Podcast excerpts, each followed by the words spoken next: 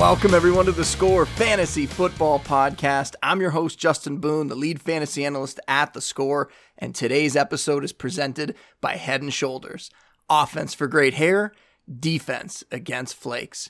We are back in the groove. Week one prep is underway here, and we've got Mike Tagliere of Fantasy Pros set to join us today to give us his insight on some of the biggest questions that fantasy managers are going to be facing on this week's slate. So get excited for that. Tags has been a great friend of the show. We're happy to have him back yet again. Before we bring him in, though, just a reminder with the season back, you should be subscribed to the show on whatever podcast platform you use. And if you like what you're hearing, give us a rating, give us a review. And big thanks to everybody who's done that recently, like D Wright 8, Frenchy Canuck, Wheezy 8, Wheeze, all in the last week or so. We appreciate that. And while you're at it, check out some of the other fantastic shows on the Score Podcast Network, like Expand the Zone, Pound the Rock, Sweeper Keeper, just to name a few. All right, let's get Tags in here. He is the one and only Mike Tagliere. You can find all his work over at Fantasy Pros, and you can find him on Twitter at Mike Tagliere NFL.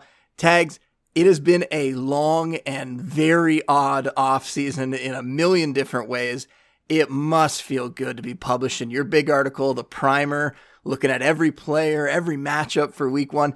It must feel good to actually be putting that up now since there was legitimately a time when we felt like we might not get a week one in 2020. Yeah, no, I I think with you and I, no matter how much work we have to put in, no matter how many words I write, it doesn't matter. If football wasn't here, my life would be miserable. So in the grand scheme of things, this is nothing to us. And I hate to I hate to break down the mood here and say I'm not the one and only Mike Tagliere, which is pretty funny because uh, it, it was back when, it, like, you ever see the movie Wanted? Uh, it was with Angelina yeah, Jolie yeah. back in the day, right? And that, that kid had Googled his name and he's and nothing came up. There were no results. And I did that same thing after that movie. I was like, what happened if I if I typed in my name? And it was a realtor uh, somewhere, somewhere out in California. And I was like, I'm gonna make it my goal to actually be. Uh, I'm gonna make a name for myself, and I want to be the, the result that pops up when you go to Google. I am happy to say that I have finally done that, and um, I don't see the realtor anymore. But uh, I think it's pretty cool uh, that you said the one and only. So I'm going to take that because if you search on Google, you're actually going to find me now. Nice. Well, it reminds me of a couple weeks ago we had on John Daigle of Rotoworld, and mm-hmm. he was talking about oh he's still at not John Daigle or not not Jay Daigle, sorry, on Twitter, and that he's been trying to get that and unsuccessfully for a while here. So at least you were able to actually become the the top result there on Google. accomplish the goal. well, I appreciate that. Well, it is great to actually have football games to talk about now. Uh, we'll start with some news items for week one here, kind of all ties in. Bruce Arians says that Leonard Fournette will have, quote, a solid role in week one. That is about as ambiguous as it gets. And we know coming from Arians, he kind of has a history of saying some things about his running backs, and we don't know whether it's true or not. But if you read a little further, Arians said that Fournette's picking up the offense fast, but he's still going to be limited to situational work this week. So, tags, we're starting off in your wheelhouse here because I know you are a big Ronald Jones supporter. And just when it looked like he was going to have a chance to be a potential star in a stacked offense, now he's got more competition. In addition to, you have LeSean McCoy, maybe even Ke'Shawn Vaughn factoring in on passing downs during the season. So we can focus on this week, but I'd like to get your take too, just on the rest of the season. How are you approaching that Bucs backfield? Yeah, I think Ke'Shawn Vaughn's the forgotten man. I don't think that he's going to have a role. He might be actually inactive on some game days. I don't see him playing much at all outside of special teams. Uh, when they kept LeSean McCoy, it kind of said a lot about the development or lack thereof of development uh, with Ke'Shawn Vaughn. So he's someone that I would not worry about. LeSean McCoy, we've kind of seen who he is the last couple of years. He's just hanging around the league. Um, that that role will fade. This is going to come down to Ronald Jones and Leonard Fournette. And my worry is that it's going to be a situation like it was last year with Jones and Barber. Uh, Fournette is a much better running back than Barber, and I think that Fournette actually got cast into a boring running back that can't do much uh, just because he played for the Jaguars offense. You know, everyone talks about all the time running backs don't matter and this and that. Well, so if they don't matter, then why are you going to harp on Fournette and say that he's not good at football because he was just in a crappy system this entire time? Uh, I'm not saying that the Bucs are going to be a team that's going to run the ball great, especially this week. This week, if I can, I'm probably going to avoid this backfield. Uh, the Saints last year, like against with these two teams, they totaled in both games combined, the two games combined, they combined for 76 rushing yards on 24 carries, I think it was. So that was between Ronald Jones and Peyton Barber. Now they did score a touchdown in one of the games, but this Saints defense is legit. Uh, they're a team that I do believe is a Super Bowl contender. I think they can contend if they make it to the Super Bowl against the Chiefs. Uh, it's just built. They're they're a team built to win now, and it's going to be a rough timeshare to predict here. So I. I uh I mean, the Saints, here's a stat I have from the primer. They faced just 17.8 carries per game last year. That was the lowest in the NFL. They allowed just 3.6 yards per attempt. So when you look at that and you say, okay, if it's a mess, and let's say Ronald Jones gets 10 carries and Fournette gets seven, that doesn't mean you want to start those guys. So um, this is like really, I'd say Ronald Jones is probably the better start as like a low end RB3, but ideally I'm just avoiding this until I see how everything shakes out let's look at the Jags backfield that Fournette left behind. And it's a very interesting situation because you have this rookie UDFA now, James Robinson, who is listed as the starter on the first depth chart the team released. And we have to say, these team depth charts, you can't pay that much attention to them because often we see some wacky things on there and it's not necessarily indicative of what's going to happen when the game kicks off in week one. But there's been a pretty steady drumbeat over the last week or two for Robinson. And I talked about it on the last couple of shows. You have Chris Thompson saying that Robinson has the best vision of the group. You have Doug Marrone saying that Robinson can be a three down back. He also included Ozigbo in that as well. Mm-hmm. You have Dave Caldwell, the GM, saying that Robinson allowed them kind of to release Fournette, that it made that decision easier. And you still have Chris Thompson, who is going to get a lot of the passing down work. He's the most familiar with Jay Gruden's scheme. You have Zigbo, who I mentioned there. You know, he got a decent amount of press during camp. Like he performed well, but it sounds like maybe Robinson performed even better than him. now, last night, tags in one of my home leagues, somebody took James Robinson in the seventh round last night. I think that is crazy. Mm. And I like Robinson. I mean, in our dynasty league together, I picked him up, but it's crazy because we don't know what the ceiling is for this Jags rushing attack. This is a team that's expected to be near the bottom of the league. So it's something we have to pay attention to. We know we got to chase opportunity where we can find it. Where do you stand with these Jags backs? And you can feel absolutely free to crush my friend that took him in the seventh round last night. I mean that that's a little bit much, but I, I, did I have paid attention to this because obviously when you when you see they cut Fournette and then Ryquell Armstead was on IR. He was on IR with the COVID list or whatever um, during that time, and they said the reason they cut Fournette is because they felt competent with the running backs they had on the roster, which meant they liked someone that was behind Armstead. And it seems like it's James Robinson, even though Ozigbo is someone that's also popping up in conversations. The issue is that Chris Thompson has already been brought there. He came with Gruden, right? He's a guy that's going to have a role. He's averaged seven to 10 touches per game over the last three years. So he's not going to go away. And he's going to get the most valuable work on this team because this is a team that defense has been decimated. Like that, it's it's a horrendous defense. It, it's going far away from the defense it was just a couple years ago. And you're going to find this team in negative game scripts an awful lot. And it's one of those reasons I like Gardner Minshew this year. There's going to be a lot of scrambling. There's going to be a lot of pass attempts. Uh, DJ Chark, there's a reason that he's moving up everybody's board. So it's like you have to, you start to wonder if Chris Thompson's getting seven to 10 touches per game, and then Robinson and Ozigbo are fighting for the other, let's call it 12 touches, 13 touches. We need one of them to step forward as the, the primary back in this offense. And I, I just don't know if it's going to happen, especially if Armstead finally comes back, because that's a guy they actually drafted, uh, whereas James Robinson's an undrafted free agent. It's more of like one of those situations you take a flyer and you say, I'm going to see what happens in week one. If it's a mess, I'm just going to drop them. I'm going to cut them because there's really not much value because they're really not in scoring opportunities that much. Even if you go back to last year, uh, Leonard Fournette. I mean, he scored what, what was it, two, three rushing touchdowns, and he had 100% of the Jaguars carries inside the the five yard line. Yeah, and I'm with you on the flyer thing, right? And I think it's the same way I'm approaching like the Patriots backfield. Like you could normally get these guys outside of the top 10 rounds, yep. at least the top nine rounds. I mean, the, the seventh round is crazy. And like I said, but if you can get these guys later, throw them on the end of your bench. Let's see what happens in week one, week two. And then you can go from there. And maybe you end up finding the guy. Maybe Robinson ends up having. I, I joke that like he could be the Alfred Morris of this year, Alfred Morris's rookie season. I don't mm-hmm. think he's going to have that many yards, but he could be this guy that kind of just emerges before week one and all of a sudden ends up being the starter. It's possible. We could see that. Uh, one more news item here, and it's more of a dynasty story, but Kareem Hunt signing a two year extension with the Browns. So any hope that we had that he would move on after this year, that Nick Chubb would be the lone guy in that Browns backfield. Now they're going to be sharing the work for a few more years here. What do you think that means for Chubb's value in, in 2021, even beyond that? Because obviously, if they're doing this, they like Hunt quite a bit and they plan to use him. Yeah, it, this was a situation where when they assigned a second round tender to Hunt, it was like, okay, you know, they have him on the cheap. It, it, makes sense to hang on to him right now, especially with Stefanski coming in, knowing that he used multiple running backs there, even though they had Dalvin Cook in a primary role. Uh, but Kareem Hunt is obviously much closer. The, the, the, talent gap between Dalvin Cook and Alexander Mattison is much further apart than it is between with Nick Hunt or Nick Chubb and Kareem Hunt. Uh, so when I saw this extension, the first thought was, "Damn, we are never going to get to see Nick Chubb in that workhorse role again." Uh, we saw it for one year, and we know he could have been special. He still is a special running back. He's a great one-two down back. He can get it done on third down, like like you if there's an injury. But this is the one situation that we talked about in fantasy. It was one of those things that I said if you look at all the starters in the first round, the only one, the only backup that would have more value than the starter is Kareem Hunt if Nick Chubb were to be missing time. And it goes to show just how talented that Kareem Hunt is. Uh, and I think people are jumping the gun a little bit here with this whole Browns offense and saying that they're going to be Stefanski. It's going to be the Vikings and they're going to run the ball 32 and a half times per game. There's plenty to go around. Well, one, the Browns defense is not the Vikings. That's let's just get that out of the way. Uh, they have no linebackers there. They've had some injuries in the secondary. There's a lot of there's a lot of issues with that Browns defense right now. Uh, on top of that, the offensive line they have two new pieces, including the bookends, the right and left tackle. We don't know how that's going to work. Uh, you know, we have a rookie coming in there to play left tackle, I guess. Uh, Jack Conklin's playing right tackle.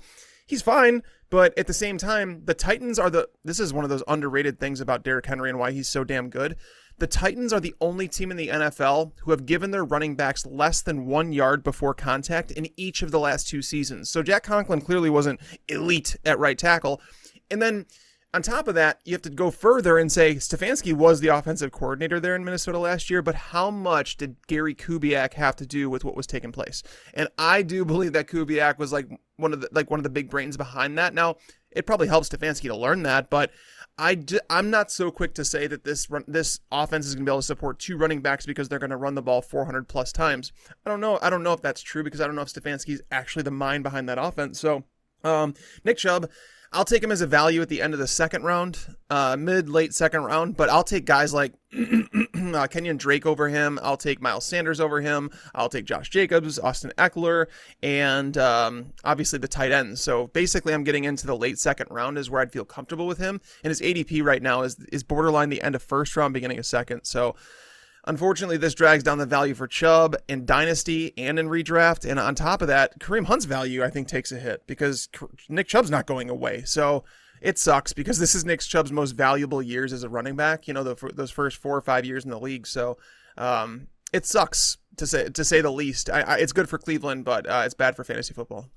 I think I might be a little more hopeful than you. And one of the big things is the offensive line because I know you can maybe shoot down some of those additions, but it can't get worse than last year. Like the line might have been the reason that that whole offense failed. You could blame the coaching staff as well, but the line there was was really bad mm-hmm. last year. So to bring in those guys, I think that's only going to be a boost for the rushing attack there. And last year, you know, when we saw Kareem Hunt come back, both those guys were in the top 20 for fantasy and PPR formats, right? You had Chubb as the RB15 and Hunt as the RB17. So right now, I kind of have them ranked around there.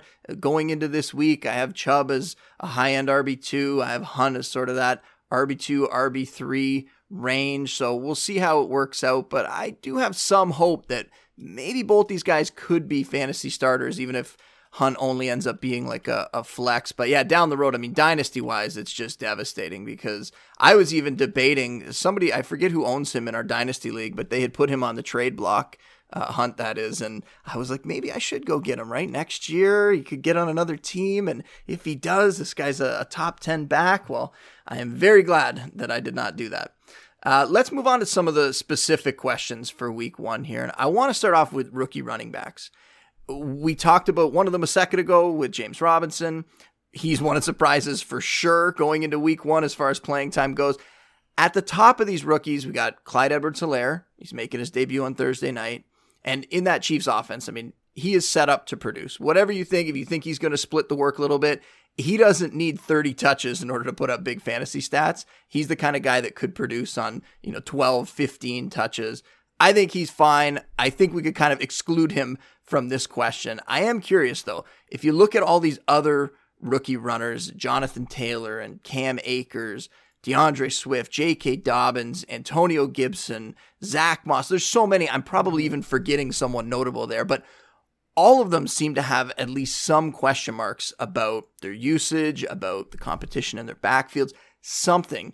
Which one of these guys, not named CEH, like I said, mm-hmm. which one of them do you expect to have the biggest debut in week one, despite those question marks that some people have? Jonathan Taylor. Uh, what's going to happen in week one is people are going to say, "How did we let this guy fall in drafts?" And uh, I actually made a bet this morning. Uh, I'm not. I'm not the gambling. I'm more of a DFS guy. But the sports book opened here in Illinois, and then someone posted. Uh, it was from Fantasy Pros. Uh, Mike Randall, I think it was. Uh, he posted um, a prop bet, and it was Jonathan Taylor. O- the over under that I was able to get, I think it was 700 rushing yards in the year, and I was wow. like uh, sign me up. So I actually yeah. went in and did that. Uh, so basically, Jonathan Taylor is a guy that I, I think we're all going to look back and say, why did we allow Marlon Mack to worry us? You know, you don't draft someone like Jonathan Taylor, a workhorse at Wisconsin who racked up, you know, I think it was over, I don't, it may have been over a thousand carries in this three years that he was there. Um, it was ridiculous. Like he has a lot of miles on his tires, and running backs when they come into the NFL, when they're on their rookie contract, that's when you need to get the most out of them. You know, I've done studies on running backs in terms of what age did they decline. Once they walk into the league, that's their prime. Like legitimately, get them on the field, get them going, and everything is fine. Um, Marlon Mack is a guy that hasn't been able to stay on the field. This is the best offensive line in football. And are we worried that he's not going to uh, get the targets in the passing game? Yeah, a little bit. That's going to cap his upside. So the way that I view Jonathan Taylor was he's a discounted Nick Chubb. All right. So Marlon Mack and Nyheim Hines might make up for what Kareem Hunt's going to do. But Jonathan Taylor, you're able to get constantly in the fourth round, sometimes fifth round, a couple, like a month or so ago. Uh, he's moved up a little bit. But the reason I say this is uh, the Jaguars in week one, this is a chance for him to kind of to make a statement and say this is my backfield and I'm not giving it up. Uh, Calais Campbell's a, a, guy that's gone off that defensive line. Marcell Dareus is gone. Uh, when Campbell was off the field for the Jags last year, running backs averaged 5.76 yards per carry. Um, and then if you look at just overall the entire season, the Jags allowed 205 total yards per game to running backs. That actually allows multiple running backs to produce uh, in this game. I'm expecting 15 touches for Jonathan Taylor in this game, and I am going to play him as an RB2. And honestly, I got to my rankings this week, and I don't know who I'd rather start, Nick Chubb or Jonathan Taylor. I, I, I want to say Taylor. I think it's, I understand it's kind of like a hot take thing, but when you have Nick Chubb going against a team like Baltimore, who is just brutal for running backs, him obviously sharing that workload, uh, or Jonathan Taylor against Jacksonville in a team, in a, a game that really, I don't want to say it's a non contest, but running behind that offensive line against that defense that was constantly allowing, you know, top 10 running back performances at the end of the year. I like Taylor a lot this week and the Colts defense is better. It's going to help them get into more positive game scripts. Like, yeah, I'm with you. I've been screaming from the rooftops to take Jonathan Taylor. He was going in the third round. He was even going in the fourth round a few weeks back. Yep. I was screaming to take him there. Even like when James Conner moved up into that late second round ADP wise, I thought Conner should be right there with him. So I love that you're saying that. I'll stick with the rookie theme for this next one because we didn't get a preseason. So we're walking into week one without having seen these guys on an NFL field yet. And it feels strange. I'll tell you, I mean, I'm not loving this from a rankings perspective because one thing that I love assessing during the preseason is the rookie class. That's the first chance we get to see them up against NFL talent. Mm-hmm. But what about Joe Burrow? He gets to start in week one here with no warm up games. By all accounts, he's been looking great in Bengals practices. Now, I wonder if some of that is their defense not being very good, so maybe he's taking advantage of that. But it's also possible that we're dealing with a potential star here at the position, right? He was a first overall pick. He has been performing in these practices without AJ Green a lot of the time, too. Green's been dealing with a hamstring issue, though. They're saying that he's going to be a full go for week one, so presumably that will help Burrow as well do you see Burrow just erupting onto the fantasy scene in week one? What are you expecting for him? No, unfortunately, the matchup just doesn't allow for it. Uh, I could see it in some ways uh, against another team, but against the Chargers, I mean, there were just three quarterbacks all of last year who totaled more than 16.5 fantasy points against the Chargers, and all of them had to average at least 9.7 yards per attempt in those matchups. Uh, I think Joe Burrow's going to be fantastic. I really do. And he's like, he's the most pro ready quarterback I've seen since Andrew Luck.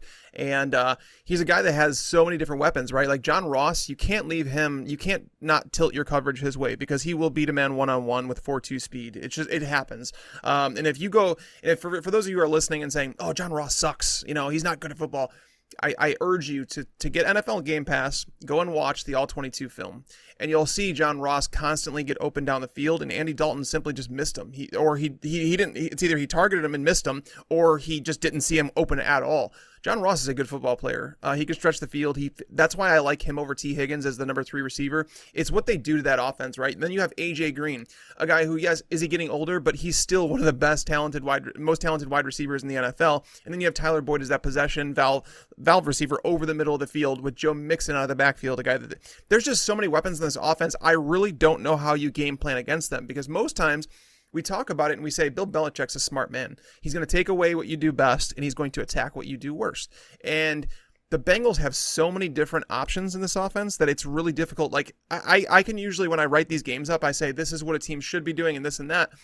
I don't know what you do. I, I think you have to put pressure on Burrow, but the thing is, the reason I like him so much is because he's so calm under pressure. That was one of the things I loved about him, is that he does not overreact to pressure. Justin Herbert's the exact opposite.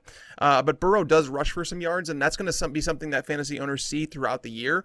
But in this matchup, it's first game in the NFL, no preseason action. I would imagine that Zac Taylor it's going to take it somewhat easy on him. Obviously, on the Charger side of the ball, you have Tyrod Taylor. So it's two teams going through a massive change here. I think it's going to be a little bit slower pace than we would like. So this is one week where I'm not going to recommend Burrow, but obviously he plays well. I mean, he's someone that I want to have on my bench. If you're going to carry two quarterbacks, he's definitely one of them. Well, and Burrow's a good example of how there's some really big reveals coming in week one here because we had that limited off season. Yep. All 32 teams finally on the field. Is there a a player or a team in particular that you're interested in seeing how they're going to look in week one? I want. I mean, honestly, it's passing offense in general. Uh, last time that we had some sort of off-season strike or, or no preseason, uh, not no preseason, but no training camps and stuff like that, teams were behind on defense, and it led to massive numbers. That was the year. I think it was 2012. I think uh, where you know there were three quarterbacks that threw for 5,000 yards that year. I legitimately think that Patrick Mahomes is going to break a record this year. Um, that's why Mahomes is my guy in terms of like, um, you know, number one quarterback. And if you want to spend a third round pick on him, I have no issue with it. I, I know most people have drafted by now, but I think Mahomes is going to explode this year. The team has had, like, when we talk about this offseason and what every team has had to go through, there's a lot of teams going through changes. We had a lot of coaching changes, whether it be defensive coordinator, offensive coordinator, head coaches. There were a lot of quarterback move. There's a lot of quarterback movement in general, uh, more than a typical offseason. So there's a lot of teams going through so many changes where the teams that actually have stable, uh, they have a lot of returning players. This Chiefs offense is the exact same. You know, they lost one uh, offensive lineman who was not particularly good, uh, one of their interior linemen. Uh, so, th- I mean, I'm just excited to watch football. To be honest, uh, I want to see. I did uh, uh, one of the specifics, I guess, is that I'm curious to see if home field advantage exists uh, in teams that don't have you know fans there. There's something to be said about familiarity with the stadium and where landmarks are and understanding those things, uh, knowing which way the wind funnels, you know, um, all that stuff. But I, it's just going to be different to see a team like teams playing in front of a stadium with no with no with no fans. I, in football, I think that stuff carries more than it does in a sport like baseball. I mean, going back to Mahomes, like last season, he very well might have put up huge numbers again. He got hurt early in the year. He missed some time. Like people forget that when you look at his year end stats, right? Like, I know regression was coming for him after the 2018 year, but this is a guy that, yeah, he's going to be right up near the top every season, and he has that 50 touchdown potential every single year. I agree with you there. Uh, one team that I think people are excited to see is the Seahawks, and part of that is this whole let Russ cook thing. Mm-hmm. We all know Russell Wilson; he can produce, but they keep wanting to lean on the run in Seattle and they only really take to the air when they're trailing in the fourth quarter, late in games in comeback mode. And when that happens, Russ tends to go off in real life and in fantasy. And even Wilson himself this offseason chimed in on the whole let Russ cook idea. So maybe the coaching staff's going to take notice of that. Either way, I mean, they might not have a choice here. They're on the road in Atlanta week one, fourth highest point total of the week. We know this Falcons offense can be explosive. Is there a chance that we see Seattle open it up in Atlanta? And then after that, I mean, Seattle gets New England in week two, they get Dallas in week three, and that Cowboys game especially, that could be a shootout. So this one is simple tags. Are we going to see Russ Cook? I mean, I hope so. I really do. I mean, this is it's a travesty that he has never received an MVP vote. I was talking to my brother-in-law the other day and he goes he goes, "No, that's not true, is it?" I said, "I swear, he has never received an MVP vote, and it's it's terrible. Um, this is a guy that deserves an MVP. He's one of the best quarterbacks that I've ever watched play. Uh, here's a stat for you. I actually I was reading an article earlier, and I was I could not believe it. Uh, the Seahawks since Russell Wilson, uh, since his rookie season, the Seahawks when they are uh, they're leading by four or more points at halftime, the Seahawks are 57 and 0, including playoffs. Russell Wilson does not lose a lead. Like that's basically what you're you're you're finding out here. Uh, if they're up by four at halftime, it's it's a it's a win. Um, I don't know why they don't want to be more up more at halftime. you know what I mean? Uh, they're a team that throws the ball. In that same article, they were talking about the Seahawks throw the ball um, on average of 40% of the time in the first quarter, whereas like someone like the Chiefs, they throw it 70% of the time in the first quarter. Uh, Russell Wilson has carried that team for a long time, and if and if Russell Wilson wasn't on that team, I think you would see it as a team that was in contention for the number one overall pick in the draft. I really do. I think that's how good he is. Um, that offensive line has been bad for a long time. The defense has shifted towards really bad. You know, when they had Legion of Boom, that's why they went to the Super Bowl because they had the best of both worlds. But um, do I think they let him? I think they're. I think we're going to see it slowly leak. Because um, before Brian Schottenheimer came to town, every year it seemed like Russell Wilson was getting more and more pass attempts, and then for whatever reason, it's like you know we need to go back to a run first offense.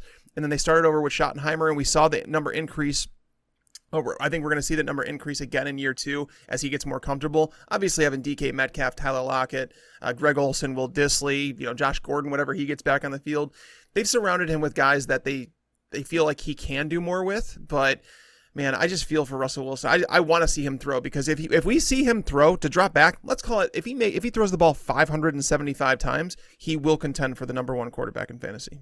And we saw it last year. I mean, the inconsistency that can happen with him, right? Because of the dependence on these game scripts and how it unfolds. Through the first nine weeks, he averaged the second most fantasy points per game among quarterbacks behind Lamar.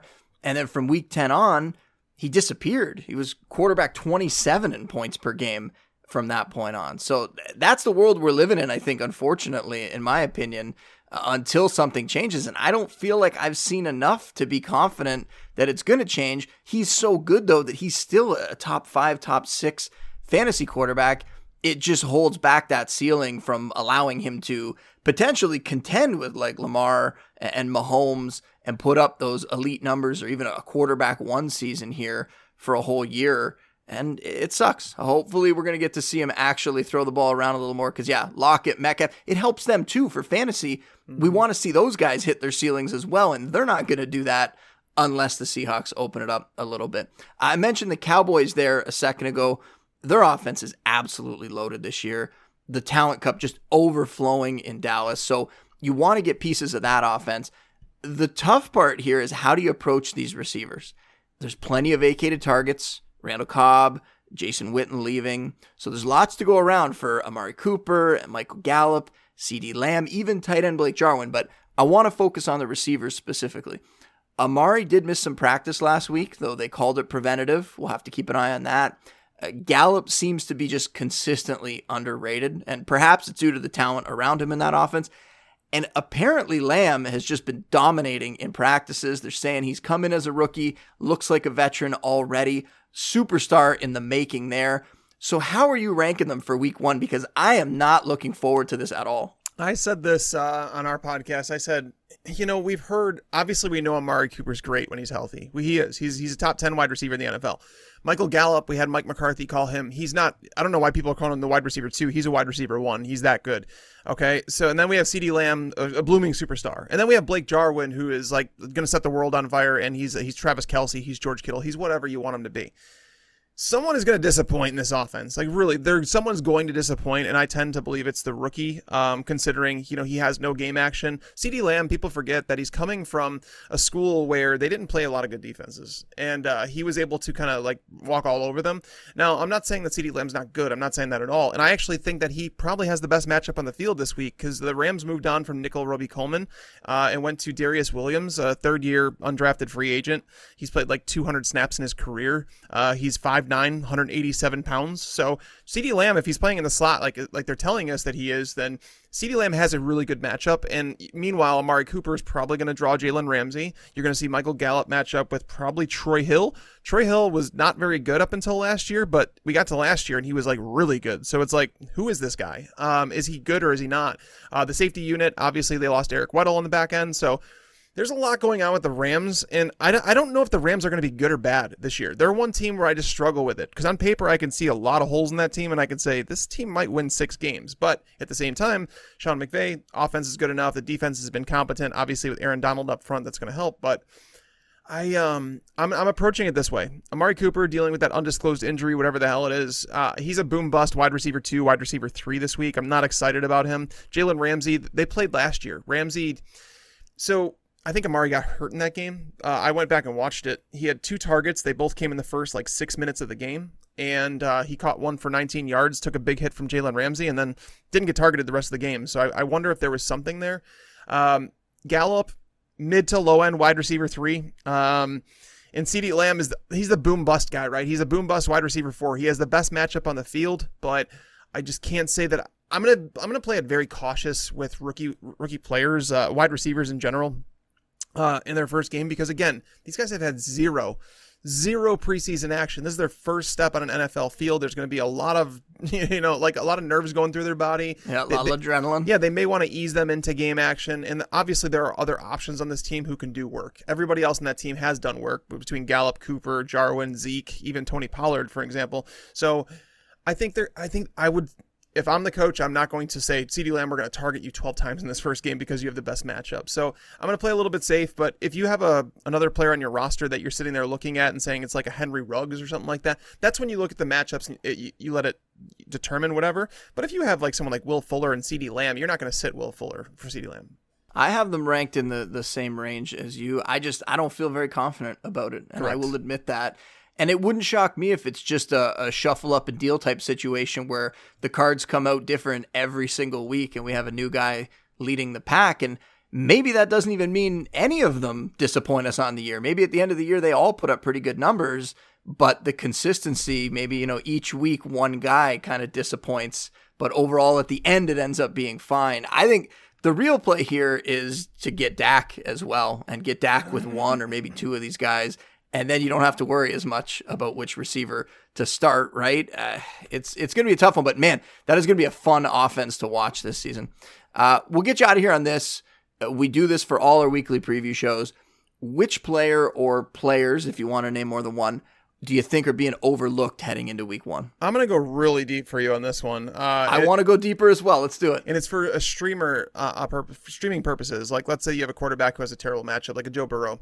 Mitch Trubisky is going to have a good week one. Um, Oh no! I, I, I, I kid you not, and I and it's weird because I don't want the listeners having a lasting memory if Mitch sucks. But if I want to be real about it, I he's played three games against Matt Patricia's defense under Matt Nagy. Uh, the results of those games, he had 355 yards and three touchdowns, another one rushing. So he had four touchdowns that game, 173 yards, three touchdowns passing. And then most recently uh, was 338 yards and three touchdowns with one interception. The Lions just lost Darius Slay. They lost Damon Harrison, a- Robinson, uh, Devon Kennard. Th- Like they've lost a lot of players on that team. Now they replaced him with some rookies that are, are, are pretty talented, like Jeff Okudah at number three overall. But let's not pretend that he's Darius Slay. Um, this team has really sucked when Darius Slay is not on the field, uh, and Trubisky has, has played well even when Slay was on the field. Uh, there were just four quarterbacks last year. Like this is this is a crazy stat. There are there are just four quarterbacks all of last year who failed to finish as a top 12 quarterback against the Lions, and two of them were rookies in their first four NFL starts. So, I know it sounds crazy, But Mitch Trubisky, I do believe, is going to have a good week one. I think he's he, he's obviously fighting for his career at this point. Um, they David Montgomery, even if he does play, he's probably not going to be 100. percent They're probably going to ease him in. They they may, they may go with like a West Coast type offense where they're just going to try and get Tarik Cohen the ball an awful lot. Anthony Miller is another one. Love like he's a wide receiver three this week.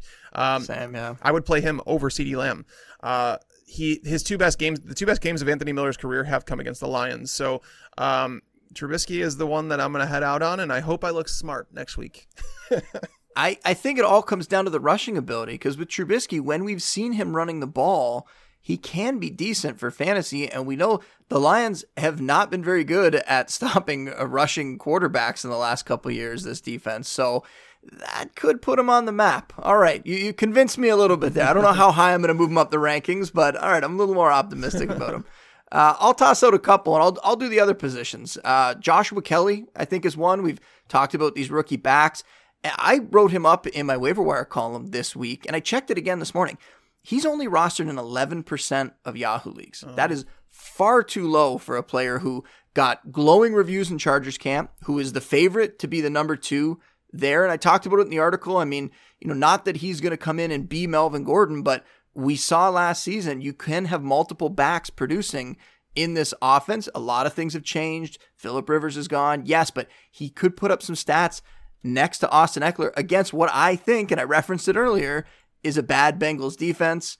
Um, Henry Ruggs is somebody, it, it's kind of strange. I feel like I hear some people suggesting that he's getting hyped a lot. I don't feel like that's the case at all. I feel like most of the hype has gone to Bryan Edwards in that offense, but I think Ruggs has the potential just to blow the doors off here with the speed to score from anywhere in the field. He's got the toughness to battle for contested catches. He's not the biggest guy, but he still can do that. And then he gets this Panthers defense. And this might be what you were alluding to earlier when you were talking about matchups and you mentioned Ruggs. This Panthers defense is in rebuild mode. Mm-hmm. Their offense is likely going to play up tempo. So this game could be pretty intriguing for fantasy purposes. I think Ruggs is somebody who this time next week we might be talking about as a guy that you know you want to go out there and pick up if he's still available, a guy that you might want to look at playing. But the problem with him is after this week, he's got some real tough matchups. He gets the Saints and Marshon Lattimore. He gets uh, Patriots and Stephon Gilmore. He gets the Bills and Tre'Davious White. Those are his next three weeks after this. So he might be somebody that you want to try to, to buy after this first month, but we might see a flash of it this week. Uh, DeSean Jackson, He's still out there yeah. in 49% of leagues. This guy's the clear number one in Philly. You know, Jalen Reagor hurt. Uh, you have Alshon Jeffery out, and he's getting this Washington team that he torched last year in the opener. Eight catches, 154 yards, and two touchdowns. So I have no idea why he's still available in almost half of leagues, but he's a guy you got to look at. And then Irv Smith, a little deeper at tight end here, but a guy who didn't get drafted in many leagues. I think he's 15% rostered. And I'm very interested to see what he does in this offense because with the reports that Justin Jefferson's taken some time to get acclimated to the pros, Smith might actually end up being the de facto number two receiver in that offense this year. So he's somebody that I don't think it's talked about enough. And maybe it's because he got overshadowed by Hockenson and Fant in that draft class, but Smith has a chance to be a star for sure. And if he can step up, and we've talked about it in years past with somebody like Jared Cook last year in the Saints offense when they really didn't have a set number two receiver to rely upon, he kind of became that guy as the tight end. We could see something similar from Smith this week. That's there's been chatter about that, and I, I, I wonder. I really do. I it's so difficult because it's like some people are telling me like Adam Thielen's going to see 200 targets, and I could see that being a realistic thing. And then they're like Bisi Johnson. I'm like, come on, Bisi Johnson, really? um, Irv Smith was like exactly the same as Kyle Rudolph last year in terms of uh, you know if you look at their targets, receptions, yards, uh, red zone targets, all that stuff was so similar. But the only difference is that Kyle Rudolph scored a few more touchdowns. And with tight ends, there's so much progression over those first three years. They don't walk into the, the league and they're in their prime like running backs. It's a, it's it's a position that takes typically three to five years for them to like develop into their own. So um, someone like Gary Kubiak, hopefully you can find a way to use him more because Irv Smith is definitely a weapon, and I. I would say that he's probably the second best weapon in that offense right now, considering Jefferson took a while to come along, uh, and he he missed a couple weeks with the COVID um, being on that list. So, yeah, I mean that's an interesting one, man. I, I need to look back at Irv Smith a little bit more. I think. Well, you're to have time now because that is all for today's show. Make sure you're reading Tags Primer every week. Make sure you're checking out all his content over at Fantasy Pros, including the Fantasy Pros Football Podcast. Give him a follow on Twitter, like I said off the top, at Mike Tagliere NFL. He's a fantastic analyst. He's a great dude. And Tags, you know I appreciate it. I appreciate it so much taking the time because this week is very, very busy. So for you to carve out some time and we're doing this early on Wednesday morning, I really appreciate oh, that. dude, it's it's always fun to talk football with you, man. I, I love talking football with guys that I can learn something from. Um, you're one of those guys, dude. I always look forward to our conversations. Um, so when you asked me to come on, I'm, I was more than happy to. You know, as long as I can carve out time to talk to you, man, I'm I'm, I'm down to do it. Good stuff.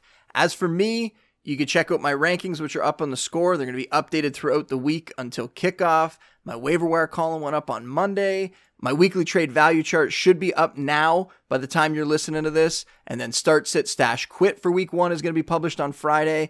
I'll be back on Friday too for our weekly video chat at 1 p.m. Eastern, where I'll be answering all your questions. But until then, big thanks again to Tags.